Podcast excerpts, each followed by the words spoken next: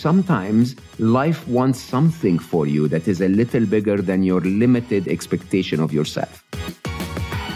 Ever imagine you could be mentored and guided by some of the most influential leaders in business? That's where 40 Minute Mentor comes in. I'm passionate about making business mentorship accessible to everyone. So, whether you're just beginning your career, or you're looking for advice in taking the leap and starting a new venture, or perhaps you're scaling a rocket ship, this show is designed to cover everything from the ground up in the next 40 minutes. I'm really excited to announce a brilliant guest to kickstart our new series of 40 Minute Mentor. And it's with the infectiously optimistic author of Solve for Happy and a podcast legend, Mo Gawdat. As you'll hear in this episode, Mo forged an illustrious career in tech. He was Chief Business Officer at Google X, heading up their infamous Moonshot Factory, the home of solving audacious and bold projects. Following this sudden, tragic death of his son Ali in 2014, Mo was inspired to shift his focus to spreading happiness around the world with his book Solve for Happy and his new venture 1 Billion Happy. In our chat, Mo shares more about his purpose driven career, the dangers of racing to the top too fast, and how to nurture happiness at the heart of everything you do. So, let's hear from the brilliant man himself, Mo Gawdat. Mo, welcome to the 40 Minute Mentor. Thank you so much for joining us today. We wanted to start this week's episode in a in a slightly different way uh, with a happiness CV, given that you are a happiness expert. So, if you don't mind finishing the following sentences with whatever comes to mind first, are you ready? Yeah, thank you for having me. Never done that before. Slow thinker. Let's see Let's how it works. It. okay, right. First question. When you were younger, you always wanted to be uh, smarter. Good answer. Um, your first job was? Uh, my very first job was counting cars uh, for a traffic survey of some sort in the middle of the busiest street in Cairo. One uh, full day of work, and I made something around 40 US dollar cents. Hurrah. Wow. Okay. Okay. um, you were unhappiest in your career when? When I made the most amount of money and the biggest amount of success. Interesting. We will come back to that. On the flip side, you were happiest in your career when? Right now. Brilliant. You were most energized when? Always. Every single minute of my career was a fantastic ride, other than when I had decided to switch jobs, which normally took me around six months, uh, and full okay. transparency with my team and my bosses and whatever. But I never spent a minute uh, clinging on to a job that wasn't making me incredibly happy. Wonderful. And finally, can you share something with our listeners that we wouldn't necessarily know from your CV? Had COVID for three weeks. Oh, wow. Yeah, it was nasty. Four of my best friends had it this year, uh, and uh, come, came out of it last week with one one feeling, which is I am so grateful not to be in pain. Doesn't matter if I have a Ferrari or not, if I have a you know a, a beautiful whatever or not. Just not to be in pain is such a gift, and I'm so grateful for it. Oh well, yeah, I, I, I completely understand that, and I'm really pleased to see you looking well and, and fully recovered. Um, because I know it's been a, I am too. yeah ho- ho- horrible time. it's really tough. it really is very unusual, actually. I mean, it's like a flu, but disguised and and really nasty. So anyway, yeah, and it's just the yeah the way it impacts people so differently as well. It's uh, it, it, doesn't really take any prisoners. Well, listen, thank you for sharing those, Mo. Good to get a, a, few early insights into your career, and I wanted to start by looking at purpose-driven careers. So we're, we're an executive search firm, uh, you know, passionate about all things careers, and you decided to switch, you know, from having had 11 very successful years at, at Google X and where you left as chief business officer, so, you know, incredibly successful career and then you, you change things up uh, to, to follow this uh, purpose driven career. So, what led you to make such a big change? My, my story is very particular, if you want. I mean, I, I spent seven years at Google, uh, head of emerging markets. Uh, so I opened half of Google's businesses worldwide, close to like 49% or something like that.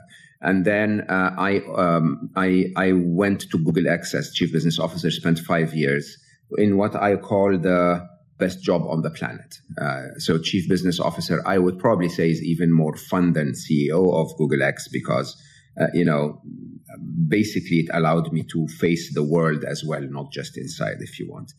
And then uh, two years into my career at Google X, sadly, I lost my wonderful son. And Ali was everything to me, to be honest. I mean, he was my son, my best friend. He was uh, my coach in many, many, many ways. I mean, this young man was so wise. He was so wise. He taught me so much.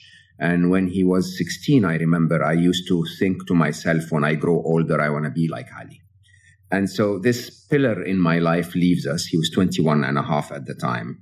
He leaves the world due to medical malfunction, a very simple surgical operation. He had an appendix inflammation. And the surgeon did five mistakes in a row.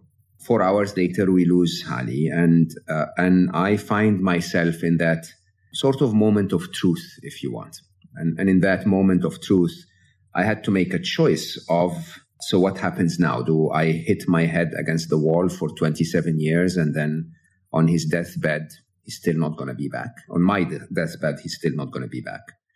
Or do I try to do something with this? And, and so it hit me very strongly on day four uh, after he left that I should probably quickly document what he taught me, what we developed together. So we were a very good team on the topic of happiness because I'm the engineer with the mathematics and rigor, if you want, and he was the heart that knew everything in- instinctively.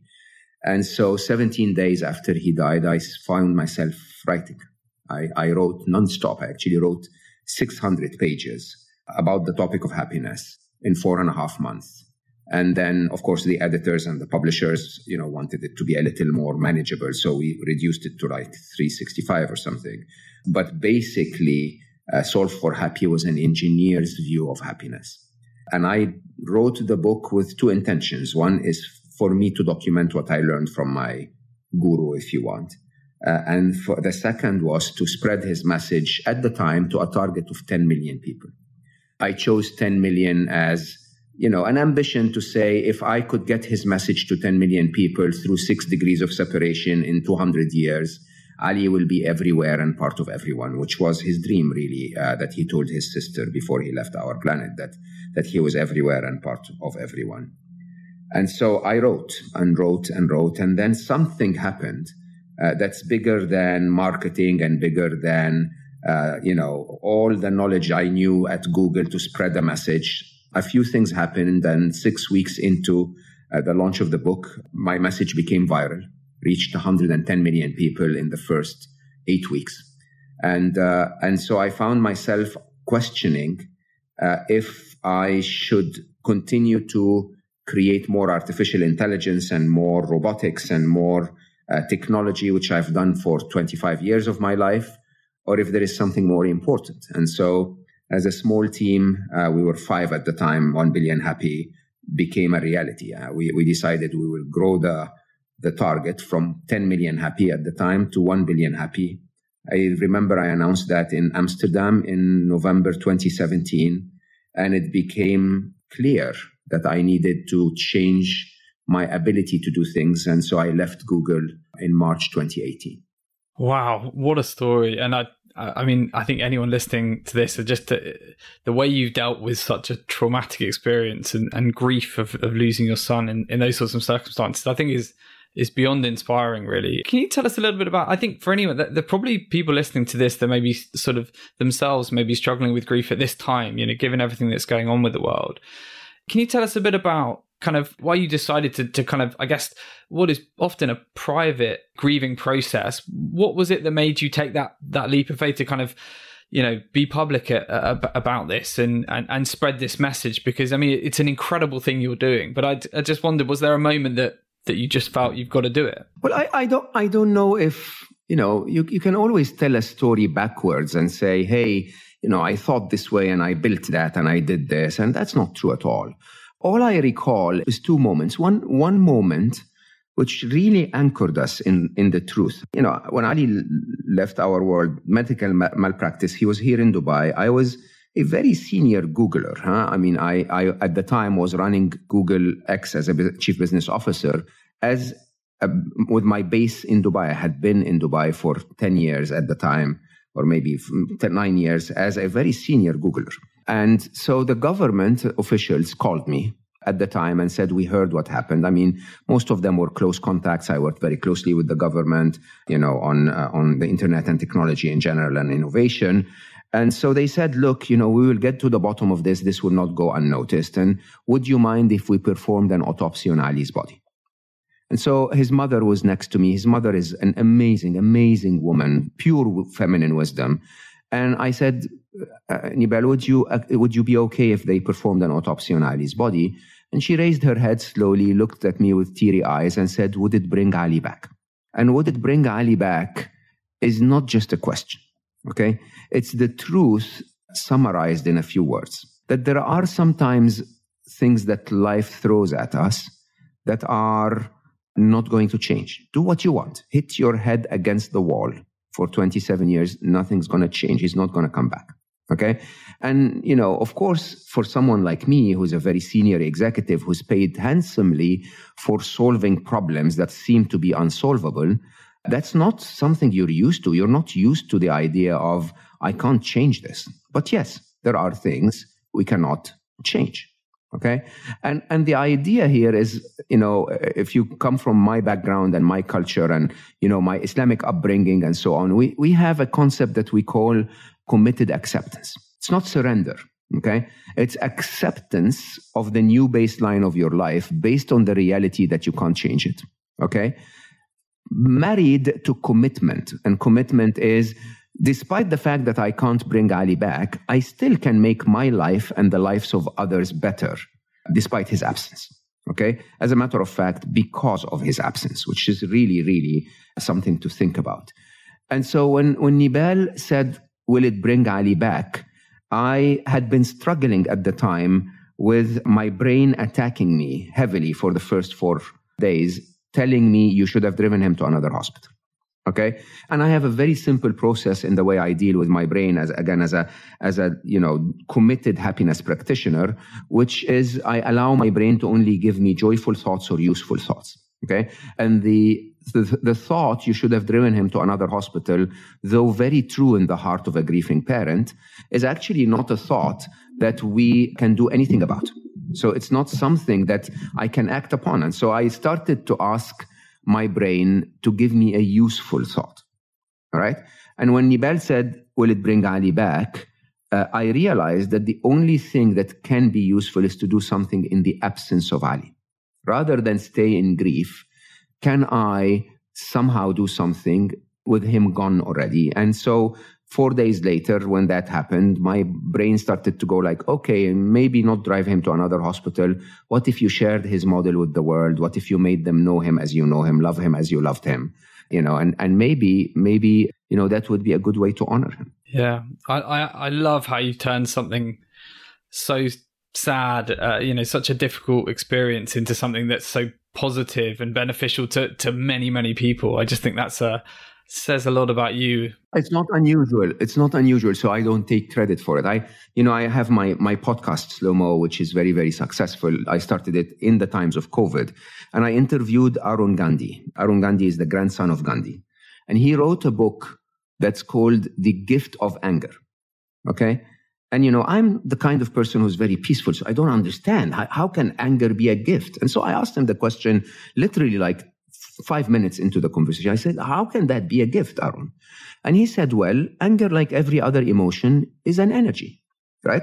It's, you know, you can, you can cultivate that energy and do anything you want with it. You can be enraged and destructive and hurt people and shout at people, or you can take it to fix an ideology or to appeal to the rest of the world or to share with others or whatever. Use the energy as the way you, you deem to use it properly, right?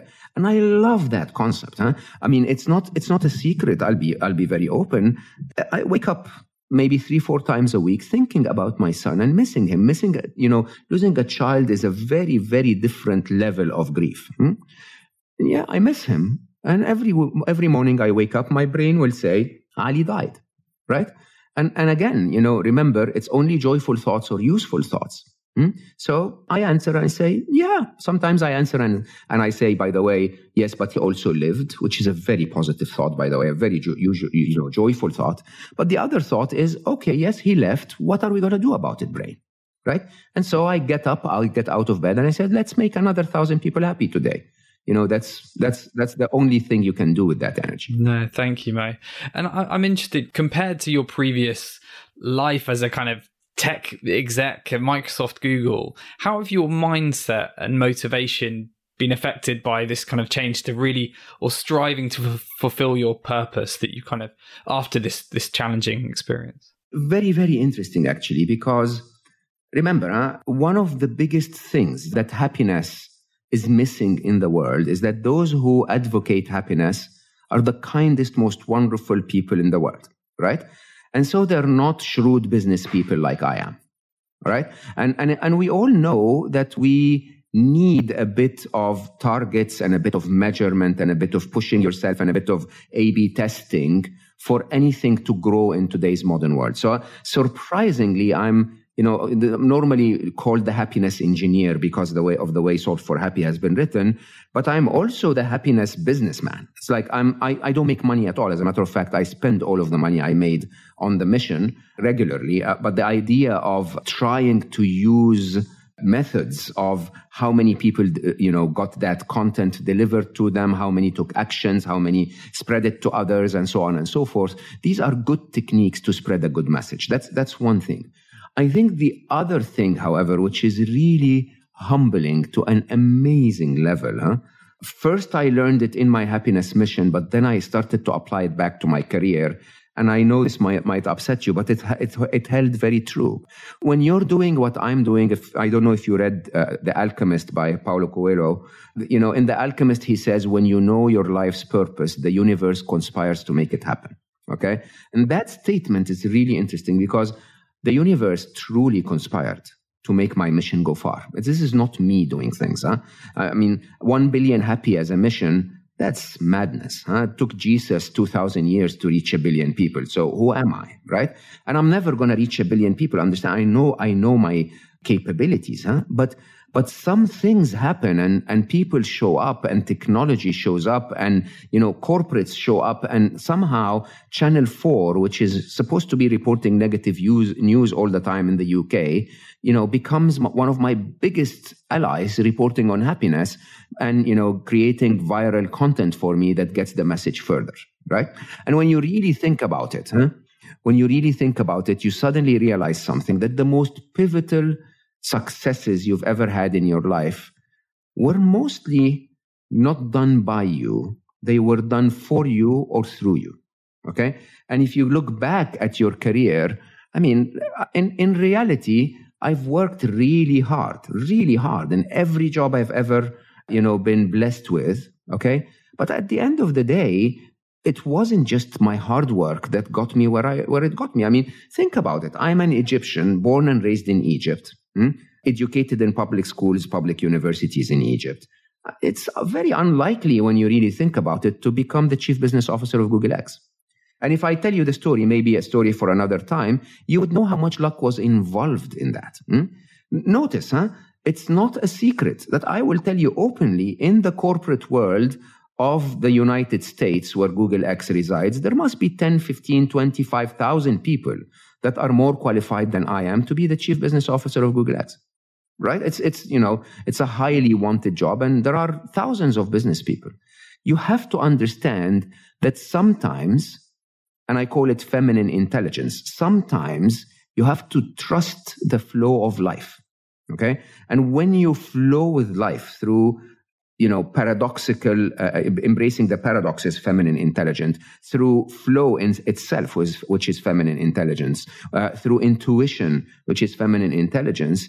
Unlike what we're taught, everything has to be determined and pushed and planned and, right? No, no, no. Sometimes life wants something for you that is a little bigger than your limited expectation of yourself. And when you flow with life, I will tell you openly, I think this truly is something that changes everything. And, and this I felt very strongly in the mission. And then as I looked backward at my career, I realized it was also true of my joining Google X, my joining Google, my joining Microsoft, and so on. Okay. It's, it's, it's fascinating hearing you speak about it. And I'm sure there are people that will listen to this who will, you know, desire to to reach the sort of levels that you have in business. Uh, I'm I'm interested. Clearly, there was an there's always element of luck, and clearly your mindset and the way you approach life and business has helped you get to where you are today. But in that earlier part of your career, are, are there particular characteristics or traits, or are there things that anyone listening to this can learn from? Do you think from from your experience? I would say three. Three things really, really, really determined where I got in life. Uh, one of them is I worked with life, not against life. Okay. And that's really, really interesting because, you know, I had a, an experience very early in my career where I sold the deal. I was a, a salesman and at IBM, account manager, as we used to call it. And I sold the deal that eventually I realized was not going to work. Okay. Uh, it was a very critical business because it was sold to the Educational Buildings Organization, which was the organization that was responsible to rebuild the schools of Egypt after the 1992 earthquake. And so, four months in, I realized I'm actually harming every school student in Egypt, right? By my systems not working because they were not configured right or they were not fit for the solution, they were not going to work. And so I stopped and I went to the head of the organization. I said, You should cancel my order, right? Which is unheard of, you know, when you have, a, I think it was a $4.2 million order or something and and yeah and and he was like are you serious? And i said yeah i mean i realized this stuff is not going to work right? And i realized i'm delaying you. And i think this you know if you get that from oracle and this from autocad and whatever it will work better. And you know i just want to be honest with you ibm as an organization was incredibly supportive right? Uh, uh, you know because they believed in customers for the long term. In no time at all i got orders of magnitude bigger orders from that client in direct orders, which was government. Huh? So that's very unlikely. Huh? But then I learned that you don't actually have to fight life. If you work with life, if you work for the goodness hmm, of others, for the prosper, uh, uh, prospering of others, hmm, somehow life pays you back. And I've seen that in every part of my life. That's number one. Number two is I actually believed that life is a video game. Okay which meant two things. One is there's no point playing when you're not having fun. And we spoke about that briefly. I've never spent time in a job that I didn't like. So I started Google Emerging Markets. It was an amazing, amazing, amazing job. You know, the expansion, the language expansion, the economic impact we had in so many languages around the world. You know, it's amazing, amazing in every possible way. But then there was a point in time where they said, okay, now that we're established, we need to bring in CRM and, you know, ERP and all of that weird stuff that I am the, the worst person in the world at. I don't follow rules very well. I'm, I am much more into the innovation stage. And so that basically at the time when you're ruling an empire of, you know, I don't know how many countries, it's really stupid to say, and by the way, I'm leaving. And I did. Okay? And you know and i you know I had no idea where i was going. And then google x shows up right? And so that idea of really it's hard to know your purpose huh? but it's easy to know what isn't. Okay? It's easy to know what doesn't resonate with who you are. And i never really did that. The other side which is the third point of life is a video game. Uh, I'm a very serious gamer. I mean, you look at me, old man, bald, you know. No, but I will beat all of you. Anyone listening? I, but uh, you know, I, I, gamed quite a lot more after my son left to honor him, and so I'm I'm in the legendary scope of gamers, Olympic champion level. Don't tell anyone, Love right? It. But but gamers, we look at life very differently. Okay, I'm, I'm, I'll tell you, I'll share with you a story that I shared in my book, Solve for Happy. When I played with Ali, I used to be heroic and he used to be legendary. Right? He was much better level than I am. So, but he would entertain me. When the level would start, I would run to the right. Okay.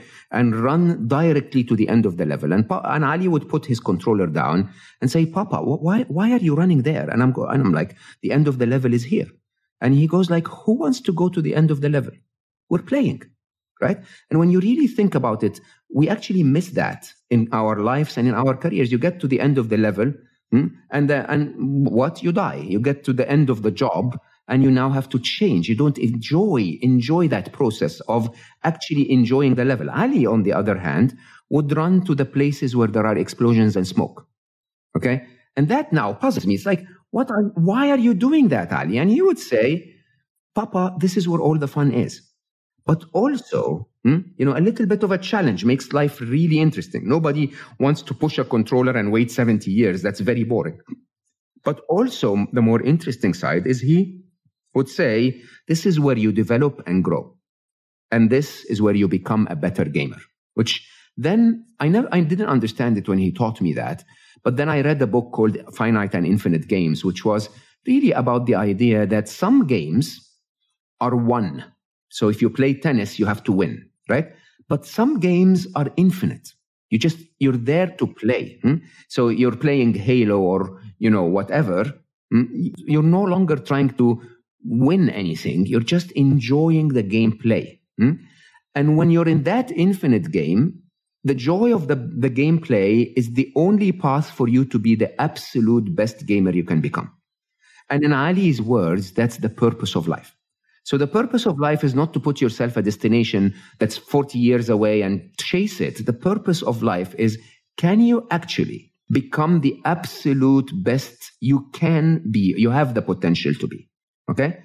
That's it. And so my purpose of life, going back to the idea of things being done through you or for you, my purpose of life is I wake up today and I have this conversation between us and I tell myself, can I do this as best as I can? Can I do it as good or better than the last time I had a conversation? Can I do the next one better? Okay. And that's it. And when you start to see that, you start to realize that life then uses you for its purpose. And its purpose is the good of all of us. Yeah.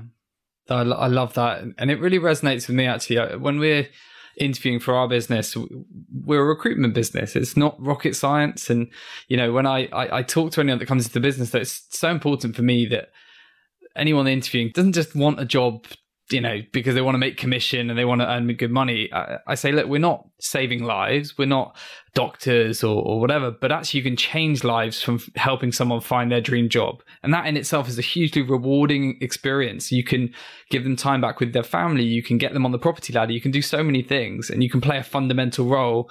And so I, I want people to look at it like that and actually see there's a much bigger picture than the paycheck or whatever. I think it's so important. It does lead me to my next question, Mo, in terms of, do you think it's possible to find a purpose in, in any job, no matter how mundane it is? Because I guess it's one thing being a an exec at Google X or or, or you know the, the, the sexier jobs that are out there. Are there are there particular conditions that need to be met, or, or or can you find purpose anywhere? I don't know if my answer will be the answer you want. I don't think you can ever find purpose, and allow me to come back to that in a second. Uh, I think you can find micro purpose and joy in everything you do, including cleaning the dishes. Okay? What do I mean by that? If you imagine that life is not about the future, which is the very Western way of looking at life, it's, you know, we're constantly planning for tomorrow and, and 10 years away. Okay? If you imagine that life is just about now, then the purpose of cleaning the dishes is to do it as best as you can and enjoy yourself. Okay, that's it's, it's as simple as that. Hmm? If there are others in your life, then the purpose may extend a little bit too, so that they have clean dishes when they need them. Right? And you can take that simple task and do it with so much dedication and, and purpose hmm? that this simple task becomes your flow, it becomes your purpose, it becomes your, your, uh, your reward in life. Okay. And then you put the dishes down and you turn to the right to make a coffee, and that coffee can become your new purpose. Now, let's talk about the big purpose, huh? the big Western productized view of purpose. It's when I say productized, it's because you know we always set purpose as a point in the future. Hmm? But once again, if time is now, hmm, you need to start telling yourself, and how do I chase that? How do I? So I have one billion happy. I don't want to call this a purpose. I want to call it an ambition. Okay. Now that ambition. Is really interesting because it motivates me. It directionally puts me in a certain direction when I wake up in the morning. I, I, am also the CEO of a very highly advanced technological startup, but you know, I split my life between them somehow and I have that purpose. Hmm? The interesting side is when I taught one billion, uh, sorry, Solve for Happy, after I wrote the book, When I wrote Solve for Happy the first time, you know, I, when I spoke about it publicly the first time, it was in Hong Kong Technical University. Uh, it was the second time, sorry. I spoke about it in Stanford, uh, taught uh, nine lectures that are actually all available on online, uh, nine hours. And then I taught uh, in Hong Kong Technical University. And after uh, the session, a, a sage like woman came to me and she approached me and said, I just want you to know something. And I said, What? And she said, You didn't choose this you were chosen for this. Okay. And then she left. Right. And I, and I completely stood there like, hold on, hold on. And, you know, there are others I'm talking to, and she disappeared. Okay. And I remembered when my son, again, Ali, Ali was an amazing teacher. Huh? He came to me once when I was at Google X. Now I'm like this high muscle executive. I get everything done. I'm really good at this shit. Right. And, you know, Ali walks to me one day and he goes, Papa, I just want you to know something. You're never going to fix the world. And I was like, why, Ali? Why, why don't you have the spark? You know, why don't you want to make a difference? You know, and he said, Papa, I don't want to upset you. You're never going to change the world. The only thing you can change is your little world. And when you do that well, your little world will be expanded for you. The only thing you can do is affect yourself and then when you affect yourself, you can have the right to talk to me and my sister and mommy. And when you talk to us really well, you can expand that to the rest of your family, then your department at work, then maybe your company, then maybe your country, then maybe to the whole wide world. Right? And when you really look at everything I've ever done in my life, that's been true. Hmm? I, I didn't choose 1 billion happy. Ali died and I had to write the book.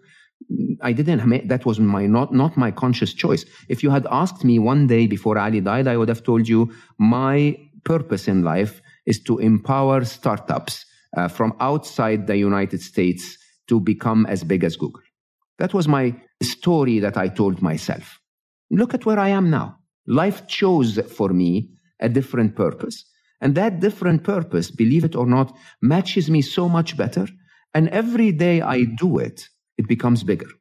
So every day I do it, my followers grow. Every day I do it, I get more invitations to meet others. My little world is expanding from me and Ali working on happiness to tens of millions of people, right? And maybe, maybe we should lose the arrogance of I am capable of finding that purpose. Maybe we should remember that gamers are all about honing on their craft, being so good at something that life goes like, yeah, that gamer is, is ready. That mm. gamer should be given the task, okay, of changing something in the world. That's when purpose starts to show. You don't choose your life purpose. I think your life's purpose finds you it chooses you. Yeah, love that. Thank you, Mo. Well, um, before we get on to our final, I just I could talk to you for hours, but um, we did put it out there to our listeners that you were coming on and had a, a, number of questions. So I just wanted to get a couple of them in before we finish. So somebody, one of our listeners asked, what can we all do on a daily basis to bring a bit more happiness into our daily lives, whether it's at work or, or outside of work? And I think this is something right now in the time we're in where we've all, in the UK here, we've been locked down 3.0. It's all getting a little bit samey. Yeah. Any, any, any suggestions? I'll say two sides, and very, very quickly. One, one side is happiness is just like fitness. It's a, it's a choice, believe it or not. Okay. You know, and, and uh, sadly, we can't share all of it here, but every part of my content, if you're a reader, read it in the book. If you're, uh, you know, uh, into YouTube or Facebook or whatever, find me. You'll find a lot of content for free. Uh, if you're into podcasts, listen to, listen to Slo Mo. There is a ton of content. The choice, the idea here is choice. Okay. So let me tell you this if you prioritize your fitness, eat healthy, and work out four times a week, you'll be fitter, right? It's not that complicated. Knowing that doesn't make you fitter. Okay. You have to prioritize it. You have to work out four, time, four to five times a week. You have to eat healthy. Similarly with happiness. Okay. With happiness, it's very predictable. In my work, I say happiness follows an equation, a predictable mathematical equation. Okay. So if you invest in it, if you go to the happiness gym, watch a video, listen to a podcast, do something that makes you happier, spend time with happier people hmm, four times a week. And if you make happiness your priority, so next time you interview for a job, you don't interview for a job that gives you a hundred pounds more, you interview for a job that makes you happier. Okay. If you do those two things, you'll be happier. So there's no doubt about it. Now, what will your happiness gym look like? That's a topic for another invitation for us to have another 40 minutes. Hmm? You might be very different than me, but at, at the end of the day, if you invest in your happiness, you'll get there. The second, and by the way, happiness, just for you to know, has nothing to do with that, with what the world gives you. Again, the equation basically says it has everything to do with how you handle what the world gives you. So it's guaranteed that if you go to the gym to learn how to handle what the world gives you, you'll be fine. That's number one. Number two is in the current times, okay, I call this the lockdowns and COVID 19 and all that we're going through, I call this the golden age of empathy. Okay. Why is it the golden age of empathy? Empathy is defined as the ability for you to be able to feel what another is feeling. Hmm? It's the easiest thing you can do today because you wake up in the morning, you're frustrated because you haven't been to the pub for two weeks or 10 weeks or a month or 16 weeks, I don't know, then you're basically, I mean, you guys sneak and go to each other pubs, I know. So anyway, right? So, so if, if you feel that way, you can absolutely feel certain in your heart that 60% of your friends are feeling the same.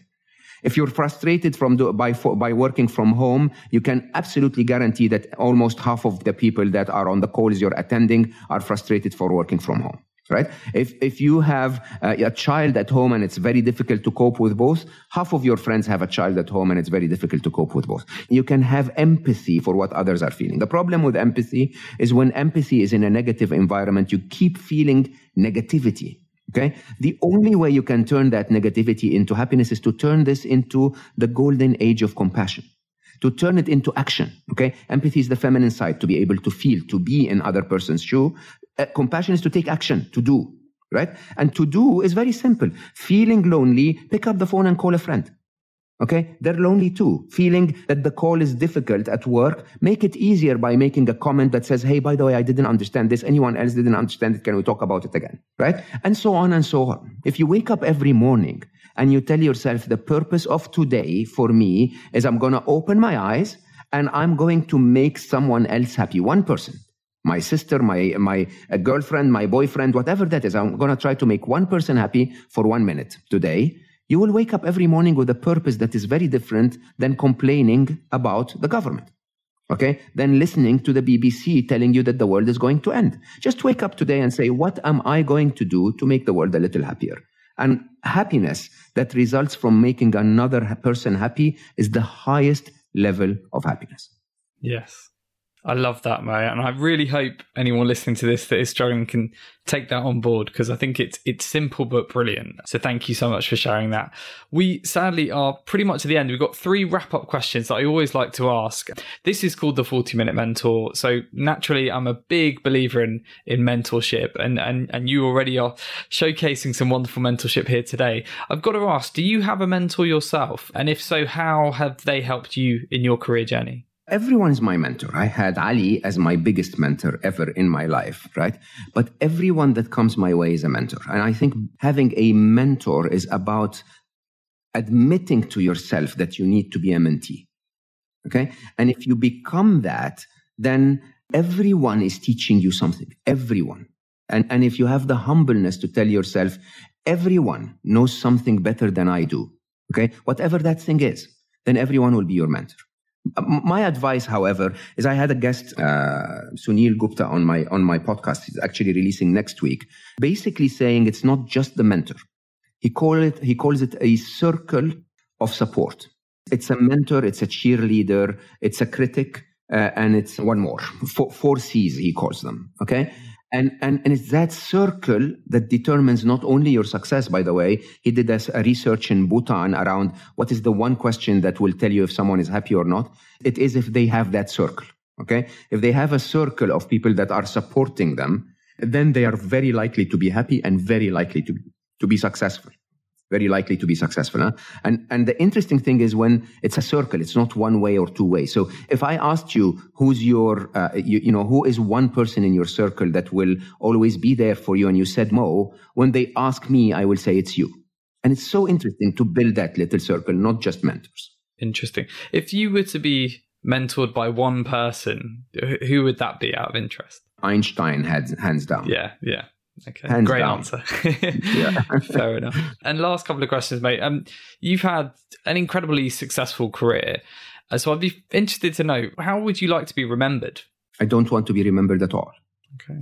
At all. That's another myth of the modern world. As a matter of fact, our, our 1 billion happy mission is very straightforward. We want to create a million champions that will champion a billion happy and we will be completely forgotten. Okay. The problem with being remembered is that by whatever I positive impact I would leave behind would decay when I'm not there anymore. Okay. And in all honesty, in all honesty, if you believe in karma, why, why would you want your karma to be wasted on being remembered? Great answer. Honestly. Yeah. Okay. thank you. And, and finally, for any listeners that are thinking about making a big career move right now, it could be a bit of a risk, but ultimately would make them happier. What final piece of advice would you leave them with? Don't take big risks, take sure steps. If you're unhappy in your career right now, if you're unhappy with your partner, if you're unhappy with a friend, make sure that you take a step closer to a happy place every day.